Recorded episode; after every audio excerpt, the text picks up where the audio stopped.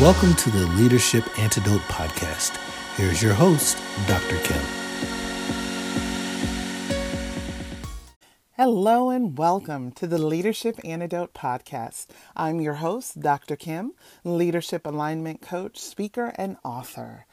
So, this is the first episode, and I wanted to do an introduction. Forgive me, it's the professor in me. This is your first day of class. We're going to go over the expectations and what this podcast is all about, just like you would at the first day of class when you're reviewing the syllabi.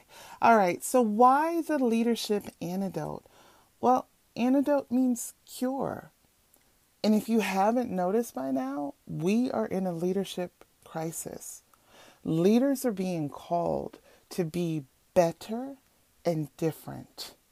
They're being called to have a global mindset. They need to understand that thanks to how easy it is to go from point A to point B, nothing is isolated to a region, a country, a state. All of our money bleeds together. It always has, but understand that now it's even more obvious. Globalization is real, y'all, right? It's really, real and it's happening. Nothing, what happens in one country affects every other country. That's just the way we're set up now, right? And you can't have leaders that are so focused on their own industry, they can't figure out how their decisions are impacting every other industry, right? They have new threats that they, what I mean when I say new and different. The other challenge is limited resources. Every industry, with the exception of tech, is focused on cutting costs. My industry is primarily healthcare, but when I speak to my colleagues in other industries, there's a push to cut cost, right? To drive down the cost that ultimately ends up coming to the customer. In order to do that, you have to drive down production costs. And that requires slashing and what I call couponing. If you've ever read my book, The Leadership Innovation Manifesto, that couponing mentality affects every aspect of the supply chain right? So they're they're being pushed to to do more but with limited resources. 53% of CEOs prioritize growth but you want to grow with with no no money. But that's a whole different episode. Um, the other challenge that leaders are having is the multi generational workforce. On one in one given department, you can have representatives from three or four different generations, and that creates a whole different cascade of challenges for leaders. And you have to know how to do that. It's going to be that way for quite some time and you have to be comfortable with that and get help. Last but not least, leadership burnout. That's my baby. That's my specialty. As a leadership burnout survivor, when you look at all of the demands being placed on leaders, it's a miracle that more than 50% don't burn out. And honestly, I think more than 50% burn out. Only 50% are actually either identified, speak up, right? So why are we in this mess? Well, progression, right? Life happens, the world's changing. It comes with the territory. But the biggest reason for this is we're using 40 year old leadership principles. 40 year old leadership principles that no longer apply. We are treating human beings like a liability instead of an asset. They don't apply. We have an industrial mindset in the age of entrepreneurship. They don't apply. And so, what's happening is you have this vicious cycle of leaders learn decades old principles, leadership principles, try to apply them to new business and just a new way of doing things.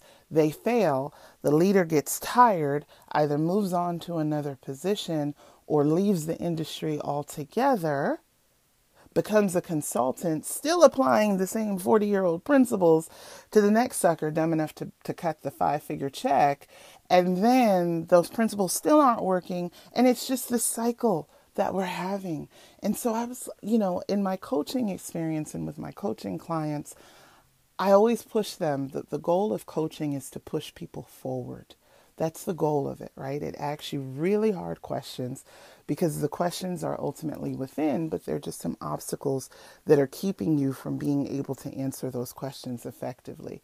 And so I get, I work through all the muck and junk and preconceived notions and old habits and, and bad habits and unhealthy practices to get you to, to answer the very questions that you know need to be answered, but you've just been too afraid to answer right? Um, and that asking permission to live your life, that's a whole different podcast that I'll do in a few weeks. But for this, I always ask them, why do you keep doing the same thing over and over again? That's the definition of insanity. You're doing the same thing over and over again, but you're hoping for a different result. That doesn't even make sense, but yet we do it. And so, what I started to do was I started to look around I started to look around the world, looking across industries to find leaders that were doing things differently, to find leaders that were adapting to the changes happening all around them, tossing out the 48 year old leadership principle manuals and saying, I got to meet my people where they're at. In, in, in my terrible grammar, I have to meet the people where they're at. I have to figure out how to m- maneuver and move and manage and deal with all the challenges of the 21st century. I also have to build my people up and see my people as assets and not liabilities. Oh, and I definitely have to make money. And so that's the purpose of this podcast show you new ways of leading. I'm going across industries, across countries, across cultures, and I'm interviewing leaders who are doing things differently and still being successful. They're leading with a legacy mindset. They're leading, as I call, and this is a shameless plug for my book, The Leadership Innovation Manifesto. They are not leading with a King Hezekiah mentality. But King Hezekiah was the 12th king of ancient Judea. He's talked about in different ancient Judeo texts and historical works, right? So he rose to power during a very challenging time. And like most kings during that age, relied heavily on the wisdom or an advisory council composed of prophets and healers and different things, right?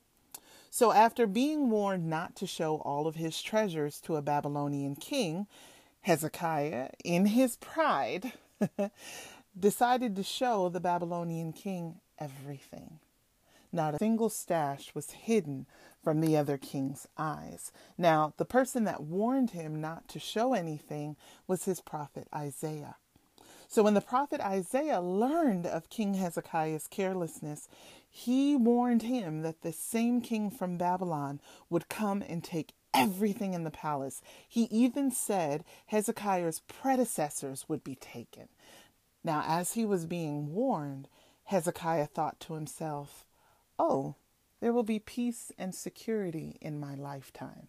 Now, I use that story to point out two very important things and why this podcast is important. Number one, Leaders, in the midst of pride and arrogance, have a tendency to not heed wise counsel. They're people. The other thing is, there are a lot of leaders walking around with the King Hezekiah mentality. The average CEO right now is 50 years old. It is highly likely that they're going to retire within the next five to 10 years. They have the income to retire much sooner than the average worker there is this belief of, well, I don't have to change too much. I don't have to focus too much on innovation or change my practices too much because that'll be the next guy's problem. And that, in and of itself, is a problem.